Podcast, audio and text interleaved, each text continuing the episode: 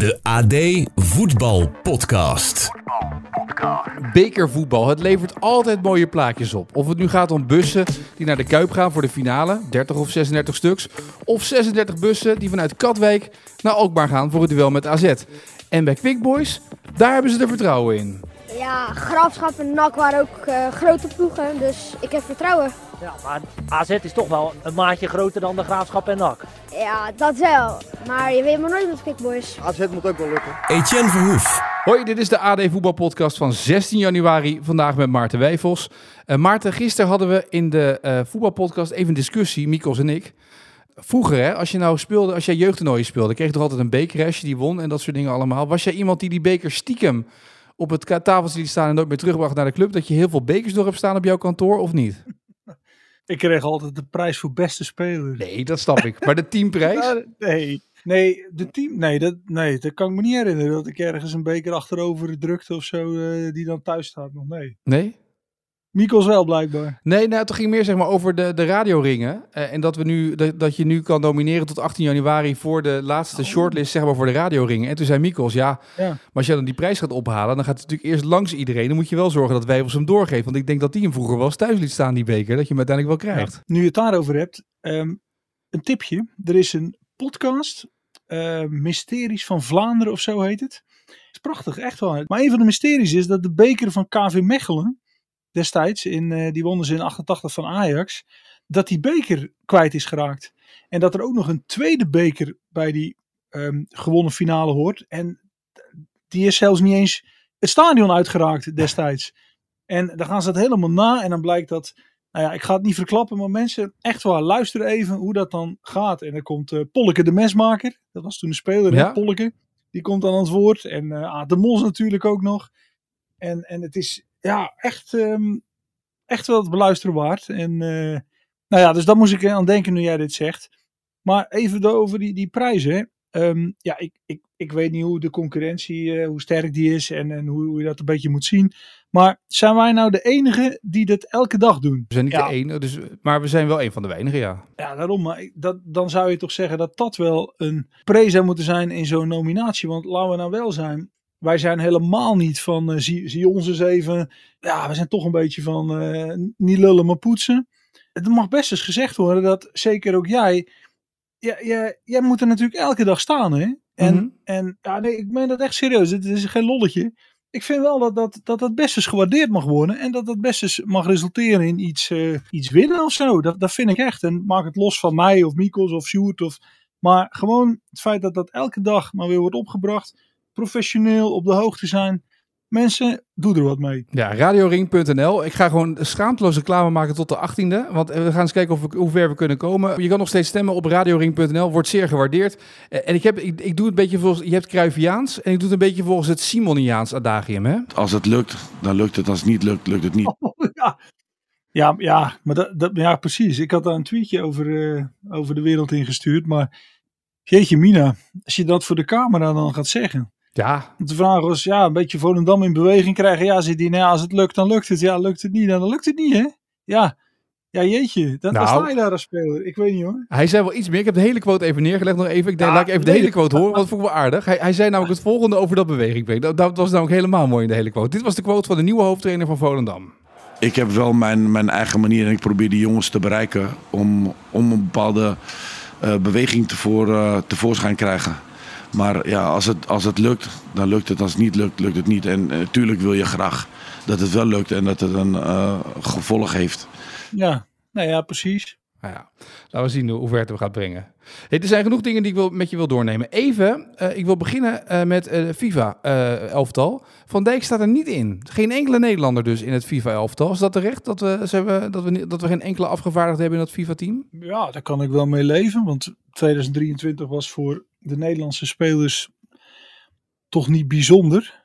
Um, nee, hoogstens ja, Nathan Ake, dat, dat, dat zou, uh, die zou voor mij een plek mogen krijgen in zo'n elftal. Maar ik kan me ook voorstellen dat daar veel concurrentie voor is. Maar dat zou kunnen, hè. wint uh, Champions League finale. Uh, ja, gewaardeerde speler ook in het Nederlands elftal. Maar ja, ik vond het laatst bij ons in de krant, laten we eerlijk zijn.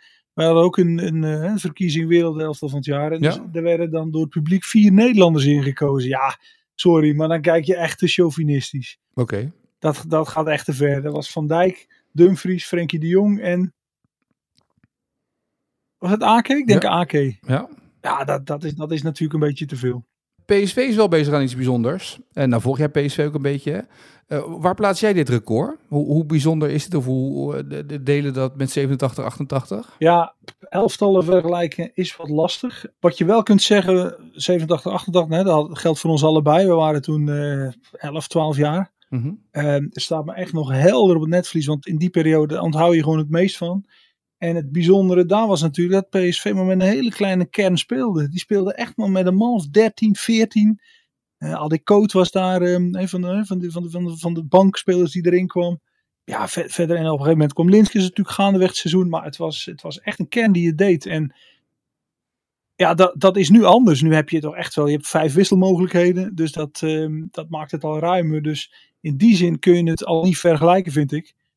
Ja, en wat je er, wat je er ook van kunt zeggen is dat, dat PSV had het jaar daarvoor eh, in Ruud Gullit zijn belangrijkste speler verloren. Ja, dat gold nu eigenlijk ook hè, voor Xavi Simons. En dan, dan hebben ze natuurlijk nu geweldig eh, geïnvesteerd. Die spelers, dat past allemaal. Ja, en van dit elftal kun je zeggen dat het... eh, ik heb ze ook op trainingskamp gezien. En dan zie je echt hoe hoog het niveau ligt. En ik denk dat ze, dat ze alleen nog maar beter kunnen worden. Ehm, want als je ziet hoe in, in wat voor kleine ruimtes Peter Bos het positiespel laat spelen eh, op de training. En in welk tempo dat gaat. Het tempo van PSV ligt wet echt drie keer zo hoog als dat van Ajax. Ehm, dus dat, dat zegt iets over de, ja, de, de, de, de kwaliteit en de, en de mogelijkheden en de, de intensiteit. En, en dat gekoppeld aan techniek. Wat er in dat elftal zit.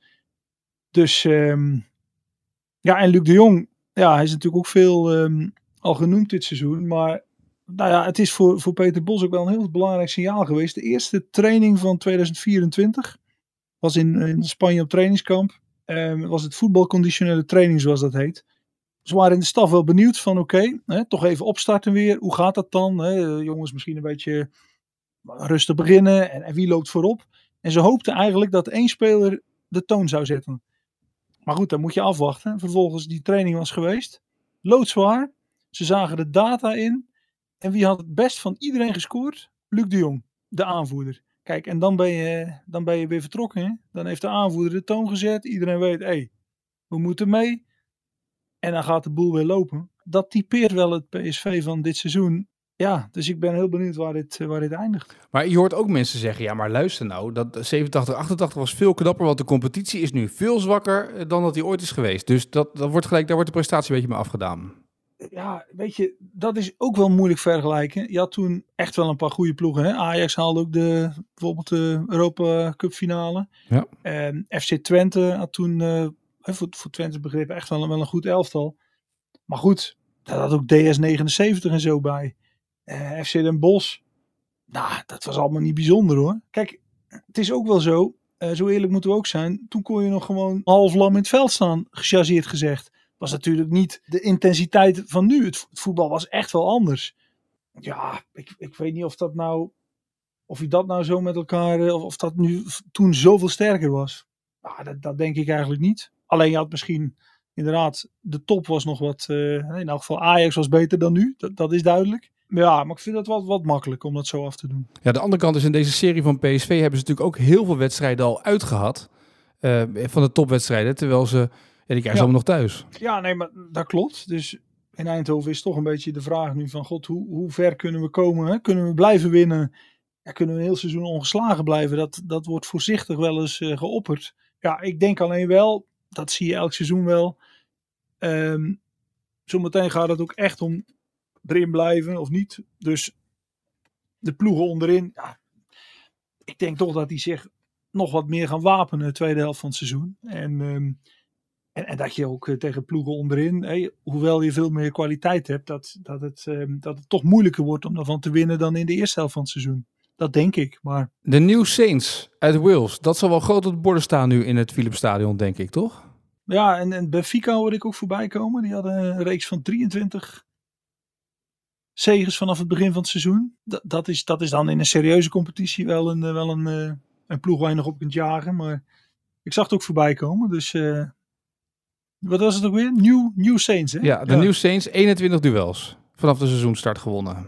Nou, dat is dan de eerste. Maar dan Benfica, nou zou ik Benfica ehm als, als graadmeter nemen. Of zeg maar als richtpunt. Hey, de Luc de Jong, hè? is die nou beter dan ooit of niet? Want dat is een beetje ook zo'n verhaal nu. Dat hij bij Oranje moet komen. Dat, dat Koeman hem moet gaan bellen. En de een zegt, moet er echt op de blote knieën voor Luc de Jong, ja of nee? Maar Nou ja, of die beter dan ooit is, weet ik niet. Maar ik vind...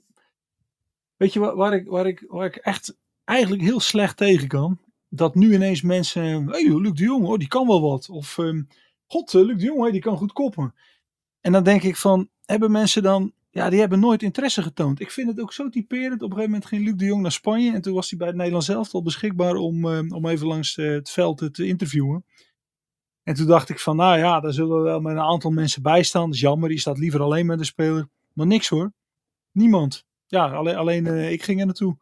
Dat heb ik eigenlijk al jaren. En niet dat, dat Luc de Jong nou een soort messias vind. Maar ik vind hem eh, van het begin van zijn carrière al, en dat gold ook voor zijn broer. ehm, die hebben ehm, toch iets wat ze ehm, onderscheidend maakt in het voetbal. En dat is natuurlijk door ja, toch mentaliteit. Hè. Zijn eh, eh, jongens ook zoons van, van twee volleybal internationals. Dus ja, als je bij die mensen thuis ook eens eh, komt, dan, dan, dan hoor je ook eens hoe ze ermee bezig zijn geweest. Ehm, Luc de Jong speelde bij PSV in zijn eerste periode. Ik weet nog heel goed na een wedstrijd tegen de Graafschap. Dat we het in de, komme, in de van de Vijverberg, toen hadden we het er wel eens over. Eh, Toen zei ik van, god Luc, ja, het is een beetje gek hè, maar dat koppen van jou, ja, dat zou, dat zou toch ook wel bij een, bij een grote club in een grotere competitie zou dat tot zijn recht kunnen komen. En toen zeiden ja, weet je, die zeggen laten we het, hè, laten we het er hier zo eens over hebben. Je moet het niet meteen opschrijven, maar ik denk dat ik bij Barcelona ook echt wel wat kan forceren met de kop. Als, als pinchitter, die zegt ja, dat, dat is eigenlijk mijn droom. Dat, dat zou, en ik denk dat, dat ik dat kan. Maar hij zegt, weet je, als je nu gaat zeggen, dan gaan mensen lachen. Maar ja, ik, ik vond dat toen al helemaal niet gek. En dat is toch gewoon dat je, dat je niet. Ja, het, het is vaak zo. Het wordt afgemeten. Ja, het is geen Van Persie. Ja, nee, het is geen Van Persie. Maar, maar waar de hel ga je Luc de Jong met Van Persie vergelijken? Je gaat toch Wim Kieft ook niet met Van Basten vergelijken? Ik vind het zulke stomme vergelijkingen die dan gemaakt worden. En dat daar dan afgemeten wordt of een spits goed of niet is. En de enige analist die dat, ehm, die dat zelf ook kan verwoorden is Pierre van Hooijdonk. Want die had dat natuurlijk ook. Die was ook zoals Luc de Jong. Die wist precies wat hij wel kon, wat hij niet kon. En die, die ehm, eh, waardeert Luc de Jong ook, eh, of die beoordeelt Luc de Jong ook op de kwaliteit waarop je hem moet beoordelen. En, en ja, als je hem tegen Van Persie afzet, ja, ja dan, nee, dan, dan, dan denk je, ja, nee, wat moeten we dan mee? Maar, maar zo moet je toch niet kijken? Echt belachelijk.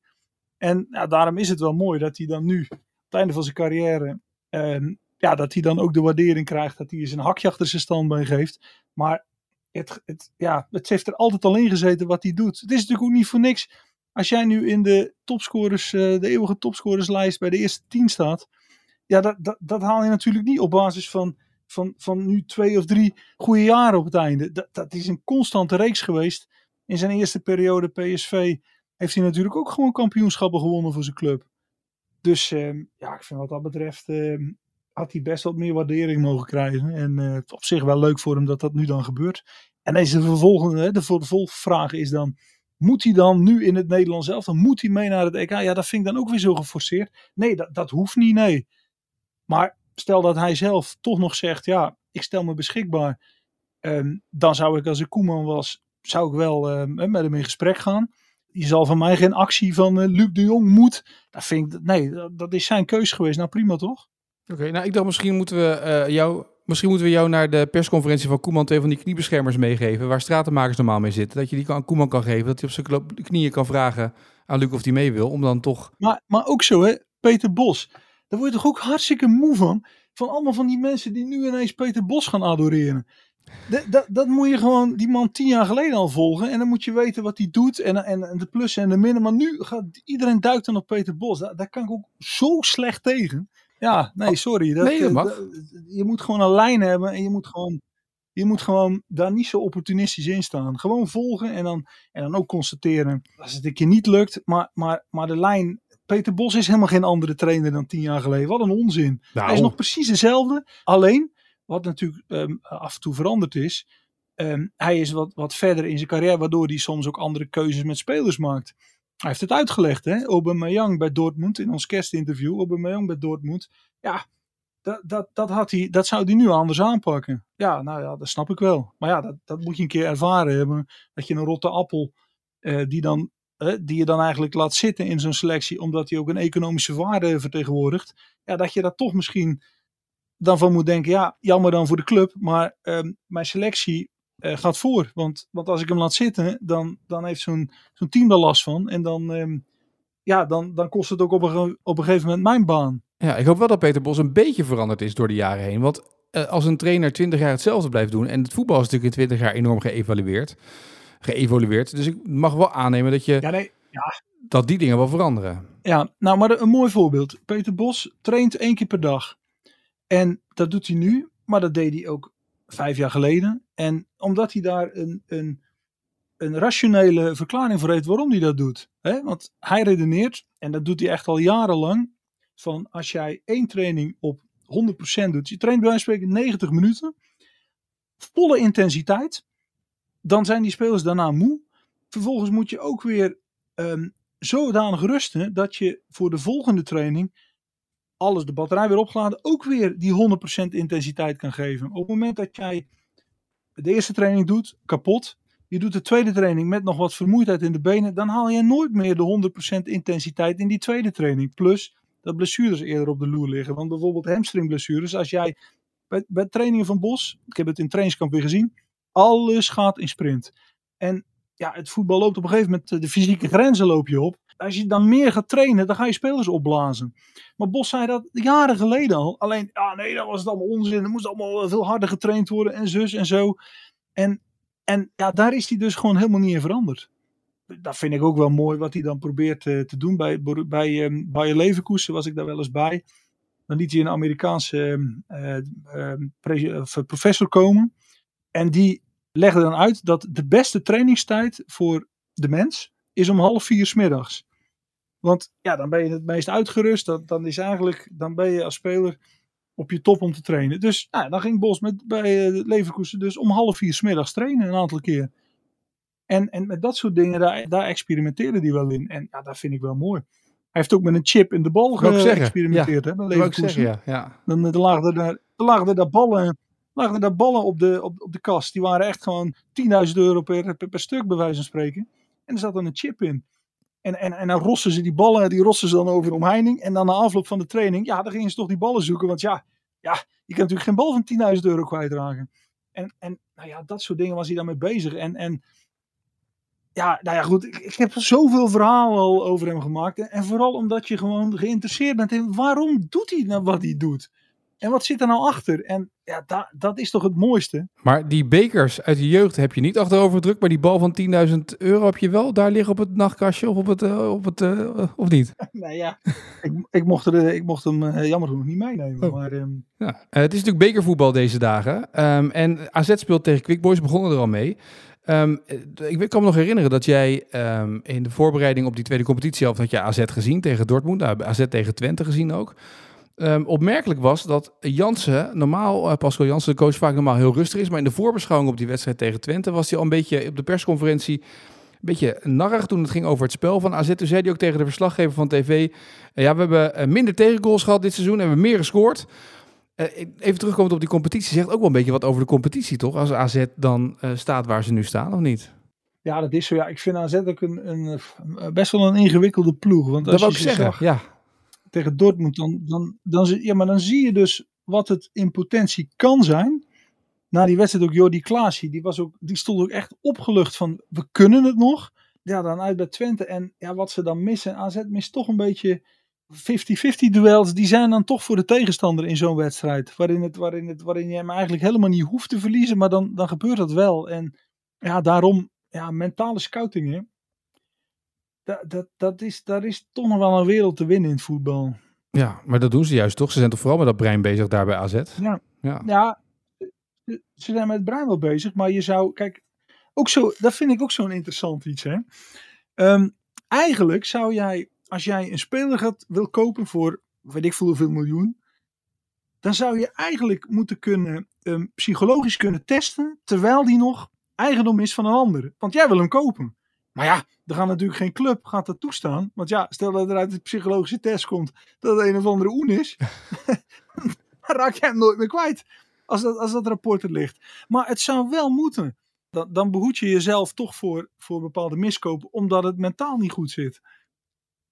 En ja, want je kunt het wel doen nadat je hem gekocht hebt. Maar ja, dan heb je hem al. Maar jij pleit nu Dus, voor een soort ehm, bouwtechnische dus keuring. Zoals als je een huis koopt, dat je zo'n mannetje gaat krijgen die naar je huis gaat bekijken. Dat er nu Nou, een mannetje komt. al- De bouwtechnische keuring van het brein, zeg maar. Ja. Etienne, dit is inderdaad wat er zou moeten komen in het voetbal. Nee, echt, het zou een hoop ongelukken voorkomen. Want ik zeg ook wel, wij zeggen ook wel eens tegen clubs, hè, eigenlijk moet je soms ook meer journalisten vragen van, joh, geef jij eens een, niet je oordeel, maar, maar je ervaring. Vertel jij je ervaring eens, want wij spreken natuurlijk ook jongens. Ja, en bij sommigen, ja, sorry dat ik het zeg, maar dan heb je een gesprek mee. En dan weet je al meteen, ja, weet je, bij die club, dat gaat, dat gaat het niet worden. En dan kom ik ook weer, dat vind ik die moet ik ook noemen. Jurk, of, eh, Jurk Schmatke. Daar hebben we wel eens over gehad. Hè? Ja, ja. Dat is Duits eh, oud trainer, hij is nu technisch directeur. Maar die zei dus op een gegeven moment, die had een mooie filosofie, dat je in een elftal nooit alleen maar getrouwde mannen moet hebben. Want hij zegt, nee, dat gaat niet werken, want die, die zijn dan toch een beetje, die, die, die zijn al gesetteld, de, de veiligheid, eh, huisje, boompje, beestje. Nee, je moet er ook wat vrijbuiters in gooien, die, die er gewoon, ja, die er ook eens, eens gewoon voor gaan, zeg maar. En, en dus die, die zei echt dat hij dat die daar bij de samenstelling van zijn elftal ook naar keek. Dat is, dat is toch een schitterende theorie om in elk geval mee te nemen in, in wat je doet. En ja, dan kom je nu bij Feyenoord uit. Ja, als jij twee spitsen hebt en, en, en ze zijn ten eerste al allebei niet Europeaans. Eh, en vervolgens zit je ook nog in een, in een jaar met toernooi. En nu, nu heb je er één, die heb je gewoon niet beschikbaar. Ja, en, en zeg niet dat we het nu eh, in januari even aankaarten. hè. We hebben het voor de gezegd. ook al Precies. ja, gehad. ja. Ja, dat zijn toch wel, dat zijn, dat zijn echt keuzes die je maakt. En, en hè, dan is het misschien weer te makkelijk om te zeggen van ja, dat had per se anders gemoeten. Maar ja, het, het is natuurlijk toch wel, stel nou dat Jiménez morgen een blessure oploopt. Ja, maar dat kun je toch bijna niet verantwoorden. Dat, dat jij als regerend landskampioen dan geen spits hebt, omdat je daar aan de voorkant ja, toch, Ja. toch niet ehm, nou ja, misschien moeten we zeggen, toch niet genoeg over nagedacht heb. Of in elk geval dat, dat, dat anders heb afgewogen dat dat wel kon. Ik vind nogal wat hoor. Ja. Ik vind dat het eigenlijk best onderbelicht blijft eh, tot nu toe. Ik zie jou wel over zo'n voetbalveld Ja. lopen voor zo'n bouwtechnische keuring. Om die spelers steeds allerlei dingen te vragen. Dat als zeg maar in je nadagen van je journalistieke carrière met zo'n petje loop je dan zo op. Om een beetje zo. Ja, maar, maar, maar het, het is zo. De trainer van Spurs was ook een prachtig Ja. filmpje. eh, kwam voorbij op internet. Die zei: één verkeerd karakter, één rot karakter in je kleedkamer. En je hebt problemen van hier tot ginder. En ja, als je het interview met Remco Pasveer leest in het Parool. Die zegt hè, het, het in nette bewoordingen, maar die zegt eigenlijk: Wij hebben een kleedkamer vol gasten die er geen kloten van begrijpen. Ja, dat is, dat is toch een hele ernstige constatering. Dat je gewoon niet snapt wat Ajax is, waar het om gaat. Dat Ja. hij moet zeggen, joh, hey, de, de, de, de, de, fitness is, eh, de fitness is naar rechts, hè. Ja, dat, dat zegt een hoop. En, en hij mag dat ook gewoon zeggen, want hij is er namelijk bij. En eh, hij is ook bij PSV geweest. En ik weet van Toon Gerbrands dat hij zei dat ze Pasveer ontzettend waardeerden. Omdat hij zonder aanzien des persoons gewoon zei waar het op stond bij PSV. En toen was hij ook wisselkeeper. En iedereen accepteerde dat, omdat het een hele pure sportman was. Die, die, die zonder, wat ik zeg, zonder aanzien des persoons gewoon daarmee de kleedkamer runde. Nou ja, dat zijn wel types, ehm, die kun je er wel goed bij hebben in je, in je selectie hoor. Ja. Volgens mij zit ik je hele uitzending een Nee. beetje te... Zeker niet. Nee, ik zit ademloos te luisteren. Ik, ben namelijk, Maar ik, ik wil nog naar één Als ik onderwerp. ergens nou- vol van ben, Nee, dan gaan we ik. ervoor. Maar ik wilde nog even één dingetje. Want ik bedacht. Ja. ik wil graag eh, pleiten ervoor dat, dat wij ook nog, we hebben een nieuwe chef nu, dat wij met de eh, AD Voetbalpodcast één weekje vanaf Curaçao komen. Ik zag staan Korpot, Kees Jansma, Casper van Eyck en eh, Dick Advocaat. Gewoon één weekje op weg naar het WK 26, de podcast vanaf Curaçao. Wat denk jij? Ik denk dat je snel moet zijn, want ehm, die Nederlandse bondscoaches daar op Curaçao, die maken er, dat, dat, is, eigenlijk, dat is eigenlijk niks. Dat, dat lukt gewoon niet op een of andere manier. Wie is er al geweest? Nou, ja, Patrick Kluivert heeft het acht wedstrijden volgehouden. Guus Hiddink 2, toen Kluivert weer 6, Art Langeler 3, Tien Goré 6 en Dick Advocaat gaat nu aan die klus beginnen. Nou, nou ja, ik geloof dat het wel genoeg zegt, toch? Ja, dan moet ik ook wel zeggen dat de andere bondscoaches ook niet verder kwamen dan tot 6 en 8 interlands. Want zoveel, zoveel interlands spelen ze niet. Nee, dat, dat, dat, zal, dat, dat zal ook zo zijn. Maar het is ook niet zo dat ze dan. eh, ja, dat dat, dat, dat dat heel lang heeft, eh, heeft geduurd. Dus, eh, maar goed, als jij dat bij deze bij onze nieuwe chef wil neerleggen, dan, dan, dan wil ik jou daar wel in steunen hoor. Ja, ga je mee dan ook? Met een petje op om te kijken hoe het gaat met het brein van Dick Advocaat, of niet? Ja, maar ik ben niet zo. Ik ben ook nooit zo van, van, van de lagere divisies voetbal in Engeland. Oh, en zo. oké. Mensen die Nee. dat verheerlijken, het mag. Maar voor mij hoeft dat niet. Scunthorpe tegen, tegen Yorks, tegen Yeovil Town en zo, dat, dat, dat gaan anderen maar doen. Dus, dus dit vind ik ook een beetje, dit, dit hoeft, ja, je maakt er mij niet heel blij mee. Oké, nou dan gaan we snel door naar het laatste onderdeel van deze dagelijkse podcast. En dat is natuurlijk de vraag van vandaag. De vraag van vandaag. En dit was de vraag die Mikos gisteren had voor jou en onze luisteraars. Deze eeuw maakten drie NEC'ers een treffer van buiten het 16 meter gebied in de Kuip tegen Feyenoord in de eredivisie. Dat waren allemaal Denen. Oh, Wie waren die drie Denen? Daar zat er natuurlijk van vandaag al één bij. ja. Dus dat is wel te raden. Dan is er één in 2014 en één in 2011. Ehm, Eentje weet je wel, denk Ja. ik. Beroemdste Deen van NEC. Ja, Schöne Ja. zijn. Ja. En die andere. En eh Ri- Rinks, Rinks of zo? Ja, heel goed. Links dat en- was hem. En Matson van dit weekend. Ja.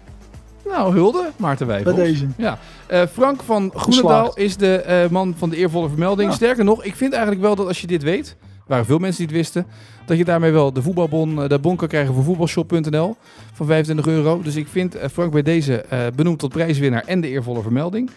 Ehm, en dan gaan we over naar morgen. Morgen weer een gloednieuwe AD voetbalpodcast. Ehm, en ehm, nou ja, veel mensen die ook nog met suggesties komen. Dus ik dacht, zullen we een suggestie erin gooien of niet? Eh, Daar ben ik altijd voor. Nou, Ja. de, de vraag gaat over een beetje terug naar het verleden. De terugspeelbal. Hè? De- ik kan me nog herinneren dat ik vroeger als keeper de bal nog mocht oppakken. En ineens mocht dat niet meer. Volgens mij was het in de, in de C'tjes dat ineens verboden werd. Ik weet dat, een dat, dat ooit een jongen de bal per ongeluk raakte op zijn voet, de laatste nee. man. En ik pakte die Ja. bal op en toen zei de scheidsrechter vrije trap. Toen zei ik, ja, maar hij raakt hem verkeerd. Hij wilde naar voren trappen. Wat is het nou voor onzin? Maar goed. Ehm, goed, toen mocht de keeper die bal nog oppakken. Dat gebeurde daarna dus niet meer toen met die terugspeelbal. Welke keeper ging toen met de allereerste terugspeelbal meteen de fout in? Wie was dat? Welke doelman was dat? En als je die doelman hoort, die naam, denk je, oh ja, tuurlijk. Maar dat was dus na 92. Dus wie was de eerste Ja. Keeper die de fout ging, de fout in ging met de terugspeelbal? Deze vraag komt van Josias. Hulde voor deze vraag. Vind het een mooie vraag. Eh, ik ben heel benieuwd of onze luisteraars en eh, morgen Ja, zeker. het weten. Heb je een idee, Maarten, of niet? Ja, maar dan, maar dan bed- bedoelt hij, dan bedoelt hij ook in Nederland, toch? Ja, in Nederland, ja. In Nederland, ja. Of niet? Ja, in Nederland. Ja, nee, ja, da- daarom. Ja, ja, nou, het, staat me nog wel iets eh, van bij, maar ik denk dat ik, dat ik een idee heb. Maar Oké. Nou, ehm, ja, laten we het eh, antwoord afwachten. Morgen het antwoord. Eh, morgen, je kan al je antwoorden als je denkt te weten wie het is, eh, insturen. Dat kan via X met de hashtag AD Voetbalpodcast. Of het kan via Instagram en dan moet je mij een berichtje sturen. Of net threads, daar zie ik tegenwoordig ook op. Kan je het ook naartoe sturen. Morgen het antwoord. En morgen gaan we weer terugblikken op bekervoetbal. Gaan we praten over, nou ja, die kraker natuurlijk in de beker ook nog, die nog van een week eerder was. Want ja, dat was eh, eh, een paar weken eerder. PSV Twente werd toen afgelast. Laten we hopen dat het allemaal doorgaat deze keer.